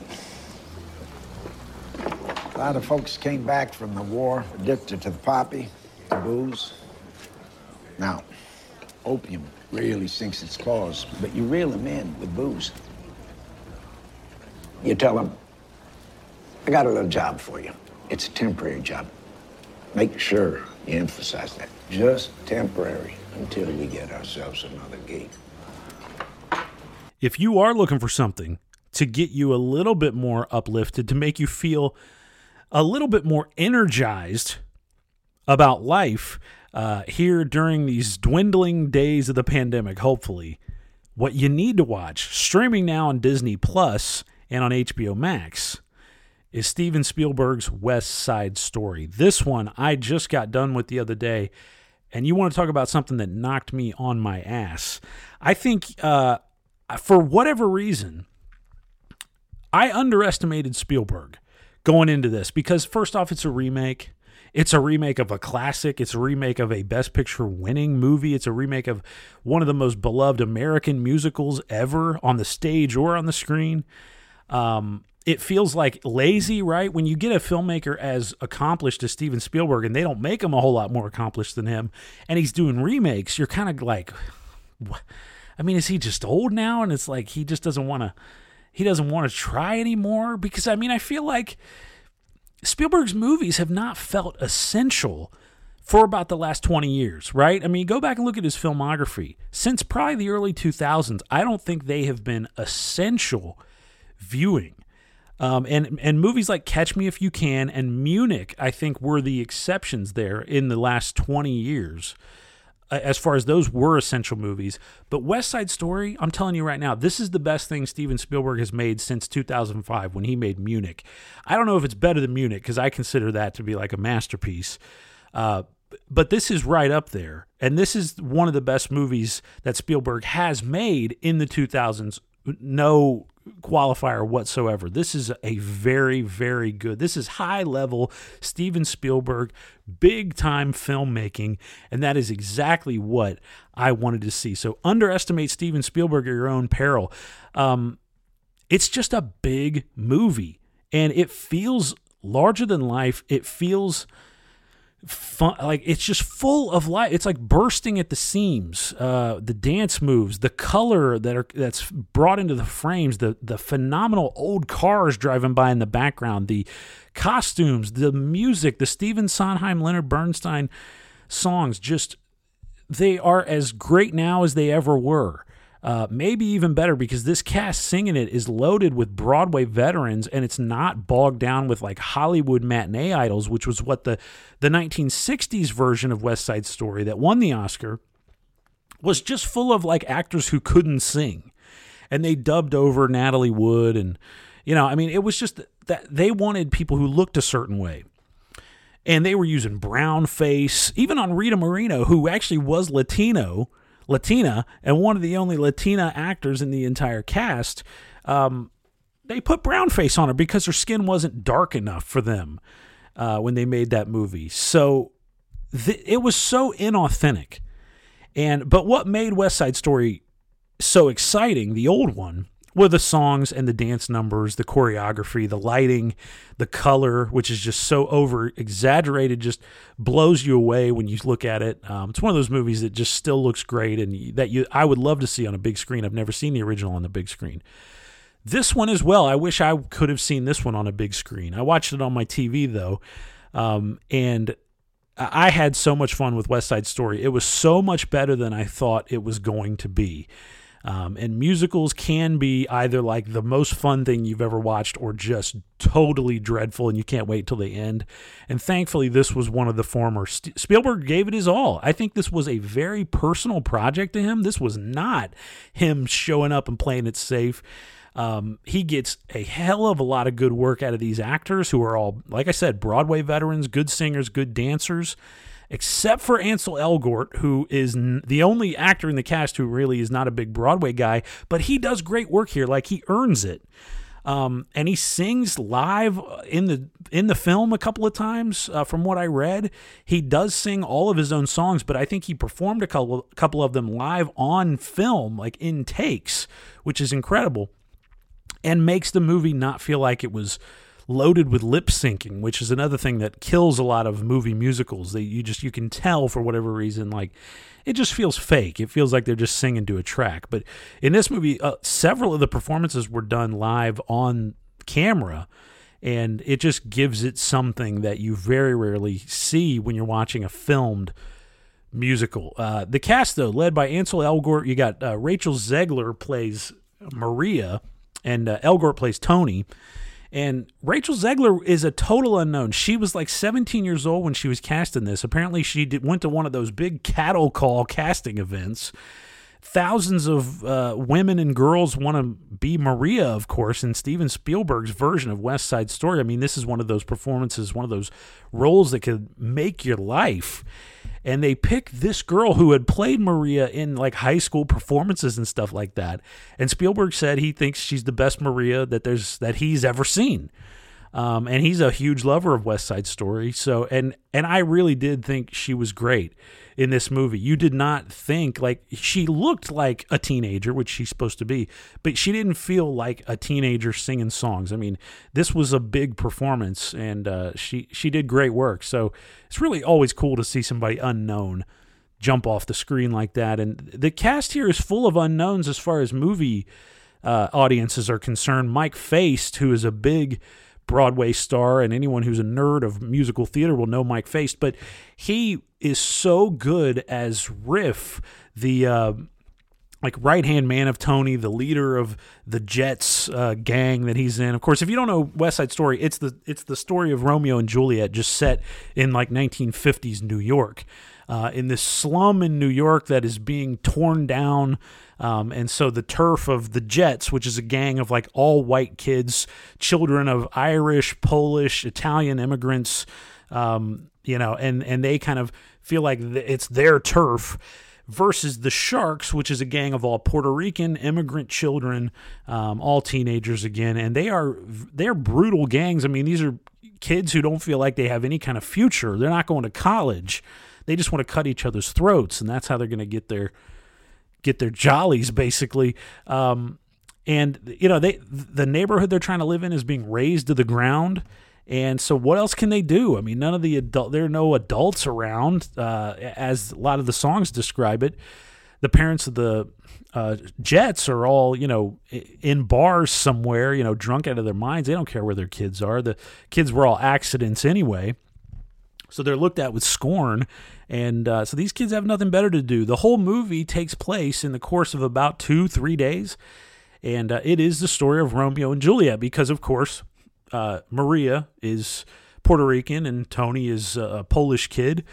And so it's like a big no no. He has just come out of jail. He's on parole, so he's trying to keep his nose clean, all that stuff, uh, but has a very violent past and falls head over heels in love with Maria the first night he meets her at this, you know, kind of social dance function that they put on at the local school.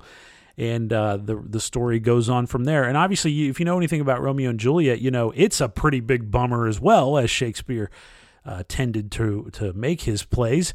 Um, and this movie does it, it is yeah i mean it, it doesn't have a, a, happy ending to say the least but the difference between it and nightmare alley is this movie still made me feel really good for most of its runtime and it did feel magical. It felt like i was watching movie magic honestly. Um, another cast member i want to point out ariana DeBose who i didn't know her uh, but i guess she was in hamilton on stage. And uh, again, somebody that Broadway people will know, but now you're going to know her as a movie actor because she's the only actor in the cast nominated for an Oscar. She's up for Best Supporting Actress um, for her work in this film, and uh, she plays uh, Maria's best friend Anita, and is just this really, you know, vivacious, just totally um, kind of in your face Puerto Rican girl and is uh, dating Maria's brother, who is a huge hothead and, you know, of course, wants to kill Tony uh, for daring fall in love and daring dance with his little sister. And Rita Moreno is actually in it again. So she's, uh, you know, the most high profile actor to come back from the original West Side Story movie and have a major role here in the new one. Uh, as she plays kind of Tony's mentor. She's a Puerto Rican lady who gives him a job um, at her store and uh, ends up being kind of a mentor to all of the Jets, as it ends up being. And uh, she's kind of like everybody's mom. But uh, it, it's a really heartfelt, well done, serious piece of filmmaking. And there's so much muscle in this movie. There's no fat whatsoever. And this is a movie that's almost three hours long, but there's so much muscle here. It is just great dance numbers, brilliant uh, singing that does not sound fake, doesn't sound auto tuned, looks like it's coming out of the actors' mouths right when they're doing it. The dialogue during the non singing parts is so much better than it was in the 1960s version because they got rid of all that dopey fake slang that they made up to try to make them sound like real teenagers. Uh, and the whole thing just feels a lot more authentic because you actually have an entire cast of Latino actors uh, that Spielberg was insistent on putting into this movie. He didn't want anybody who wasn't Latino background um, to play a part of the Sharks. Um, which is, you know, I mean, just night and day from the 1960s production. So no brown face here, folks, and you got all kinds of different skin tones, and you got, you know, I, I mean, th- this is really a very diverse presentation of what should be a diverse story. That's the whole point of it. Uh, the whole the whole idea of West Side Story is about racism. It's about hate. Uh, it's about division. Um, for no reason other than we look a certain way and our parents were from a certain place. Uh, that's the whole point of the story, really. I mean, it is a love story, but it's about, you know, why is this love story such a hotly contested thing? Because really, the way it should go is Tony and Maria, two single kids, both nice kids, meet each other. Um, and they're both pretty mature, especially compared to a lot of the other kids in the movie. They meet each other at a dance, they start dating or whatever, and everybody's like, "Oh, cool, it's great for you guys." That's the way it should have gone. But of course, it doesn't go that way because of all this built-in hatred that is uh, thrown in and all the hopelessness that uh, these kids are just exuding and feeling all the time because of the way society talks to them, the way that uh, the police talk to them, the way that their neighborhood is literally being torn down to build apartments for rich people. Um, and to build uh, the Lincoln Center of the Performing Arts. So it's a place that they will never be able to probably afford tickets to go to a show in their lives. So it, it's all just everything is insulting them all the time. So the best thing they can do is go out and be violent. It's the best way they can feel alive. And like I said, the songs just truly uh, just jump out of your speakers. The music sounds great and Spielberg directs the holy hell out of this movie. I, I just was blown away by how much I enjoyed West Side Story. As soon as it was over, I wanted to watch it again. I loved it. Uh, and it, to me, right now, going into the clubhouse, is my favorite of all the Best Picture nominees that I've seen so far this year. So, uh, Spielberg's getting my vote as far as right now goes. Now I still got to uh, I, I, still got to watch the uh, Power of the Dog, and I still got to watch a couple other ones. Um, so I'll get back to you after that. But right now, West Side Story is it for me. I, I was just hit, I think it hit me at the right time, but it's just unmistakably a great piece of filmmaking, and it is just thrilling to see Steven Spielberg back making movies that are this uh, just full of life and full of energy and just essential because I don't feel like we've had essential Spielberg in a long time but this this is essential Spielberg. This is a this is about as good a remake as you're ever going to see. I think this will become the definitive movie version of West Side Story. You can kind of forget about the old one other than for maybe uh, camp and historical value because this is it to me. This is the definitive take on West Side Story. And even Stephen Sondheim said so himself before he died, which was shortly before the movie came out. But I guess he saw a final cut of it and he said he thought it blew away the uh, the, the 1960s version. So he was a great lover of this movie before he passed away. So what bigger compliment could you get than that? West Side Story. It's up for a slew of Oscars, including Best Picture, and it is streaming right now for you on Disney Plus and HBO Max. Could not recommend it more. Give it a watch. Tonight, tonight, it all began tonight. I saw you and the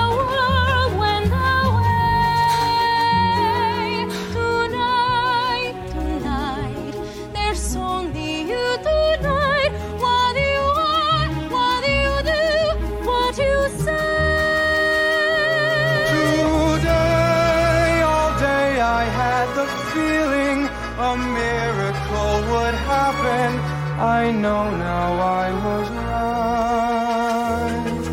For here you are, and what was just a world is a star.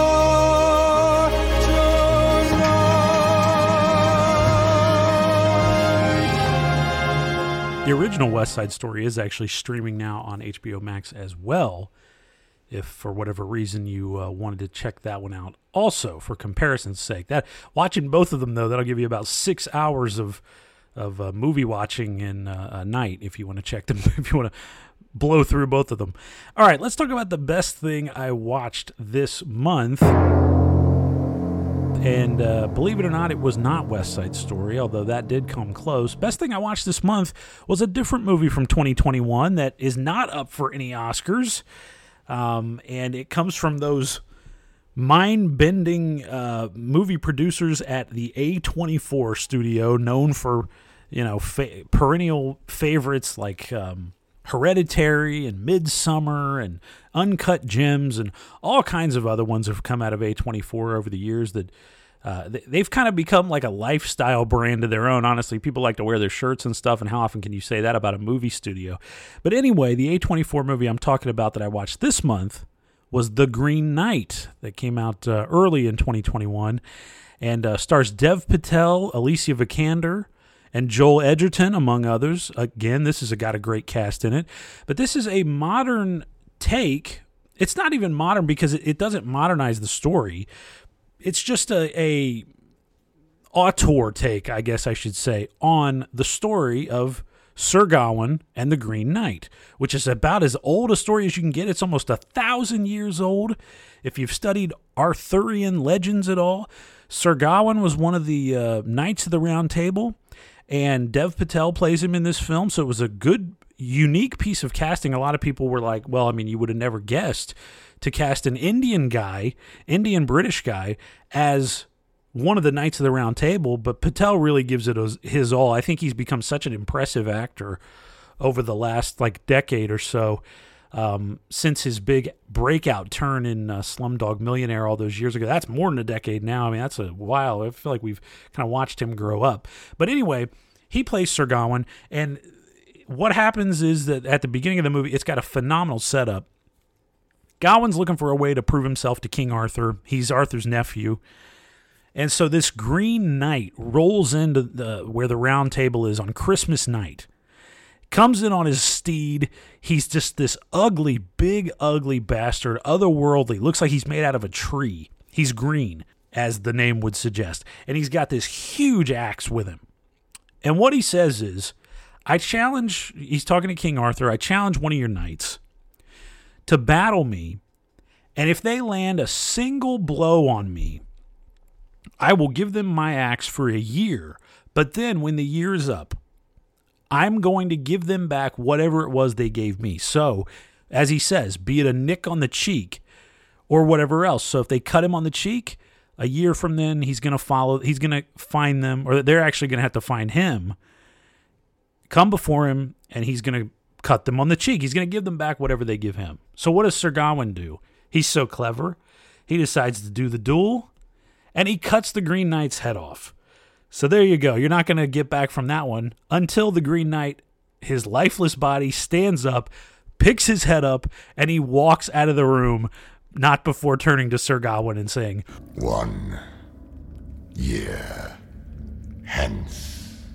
So it's a brilliant setup for a movie, and it's so tense because everyone's wondering what's going to happen to Sir Gawain when the end of this year is up. And he's got a whole year to think about what he's done and what he's got coming to him. And the way that the whole movie goes is just, it's so well done. Uh, it's so enigmatic, and most of it is just taken right out of the original story. So, again, this is just a classic piece of literature that is still so full of mystery and, and full of, uh, uh, you know, lessons to be learned in our modern lives. So, The Green Knight, that was the best thing I watched this month. I urge you to check it out. It's actually not streaming anywhere right now. Uh, so, I found a copy of it actually at my library at the Columbus Library. I just rented it on Blu ray.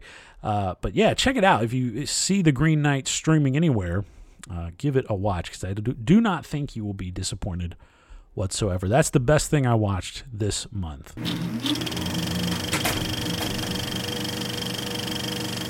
All right, before I send you out the door, I always like to give you some recommendations streaming on Netflix, Prime Video, Hulu, and HBO Max. I'm help, trying to help you build a better queue, my friend. It's one of my goals in life here at the Stream Police.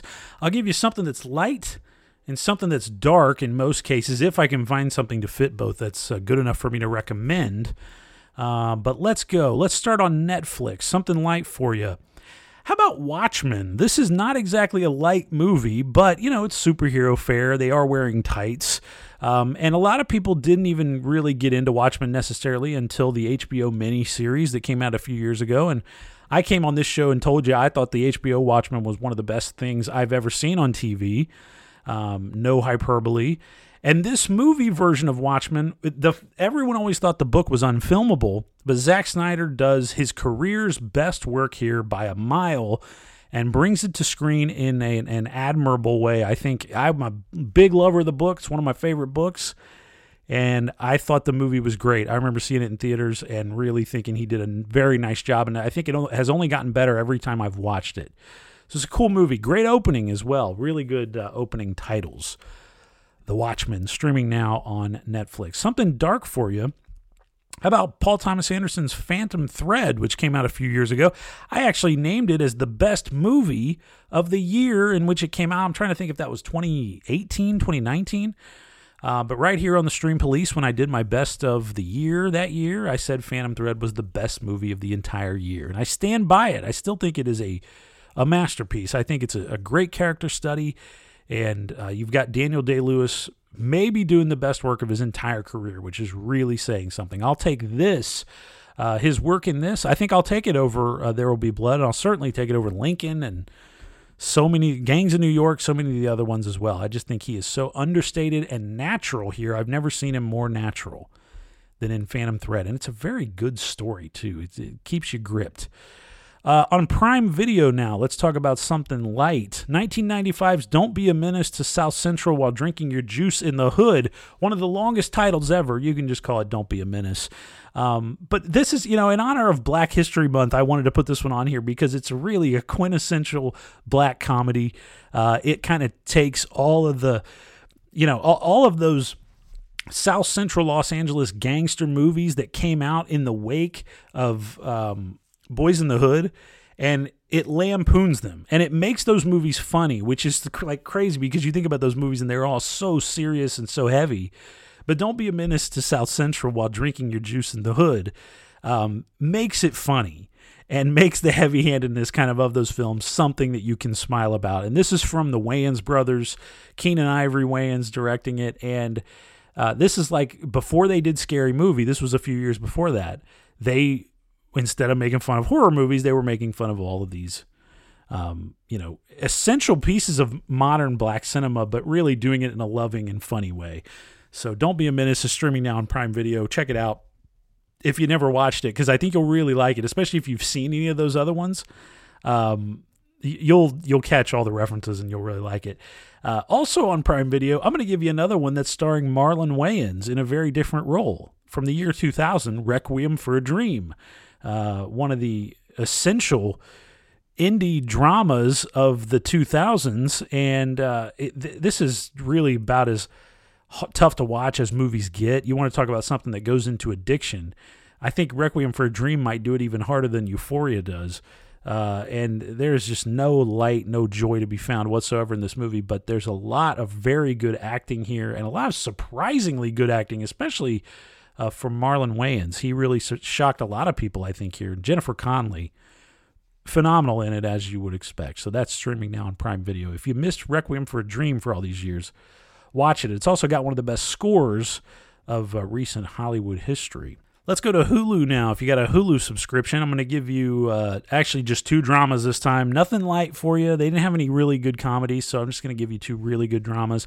From 1998, Spike Lee's He Got Game. I've said it before on this show, might be my favorite sports movie ever made. Um, it's right up there with my favorite Spike Lee joints. And Denzel Washington, criminally underrated for his performance here.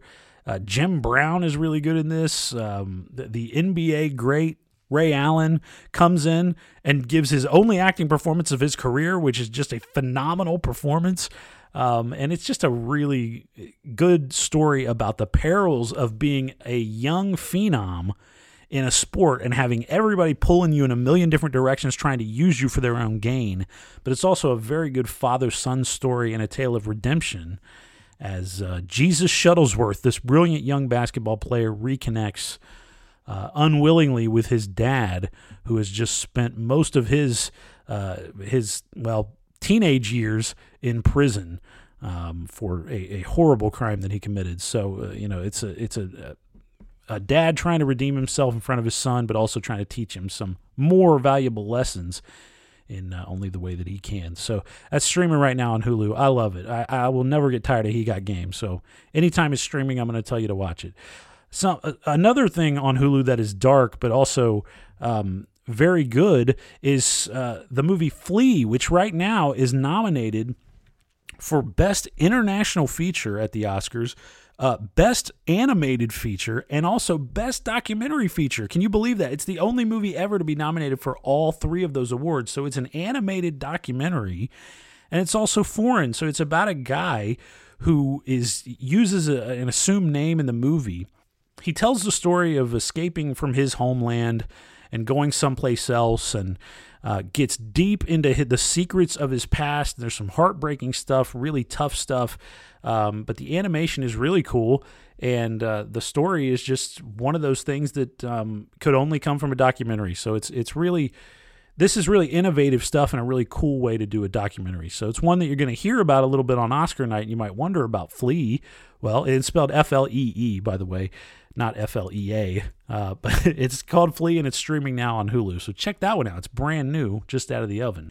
And finally, on HBO Max, something light for you. I already told you, West Side Story. I'm going to recommend it again. Give it a watch. Steven Spielberg's uh, update on the uh, beloved classic movie musical. It'll make you forget about the old one, and this will be the definitive take on West Side Story. Give it a watch on HBO Max as soon as you have a chance.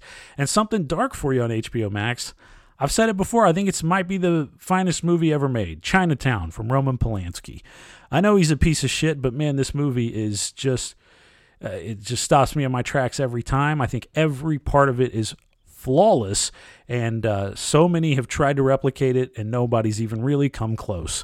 Uh, certainly not in the genre of detective neo noir uh, kind of crime thriller stuff. It's about as good as it gets, but there's so much uh, memorable character stuff happening in this movie, and it's Jack Nicholson, Faye Dunaway. Uh, it's it's it's stellar. It's Chinatown, man. Watch it now, streaming on HBO Max, and try not to get chills when that music comes up over the titles at the beginning. Go ahead, just try. I dare you. All right, my friend. That's going to do it for another edition of the Stream Police podcast. I've had a lot of fun sitting here and talking to you in my closet. I'll check you out uh, again in another month when we celebrate our 100th edition of the show. Stay tuned for that. Uh, until then, you can always drop me a line at theclintdavis at gmail.com. You can hit Andy up at sedlakjournal at gmail.com. And you can also find me on Instagram at Mr. Clint Davis and you can find Andy uh, on Instagram at Andy Sedlak, S E D L A K. Again, is how you spell that. Thank you, Andy, and thank you for listening, my friend. I'll talk to you again in a month. Until then, stream on.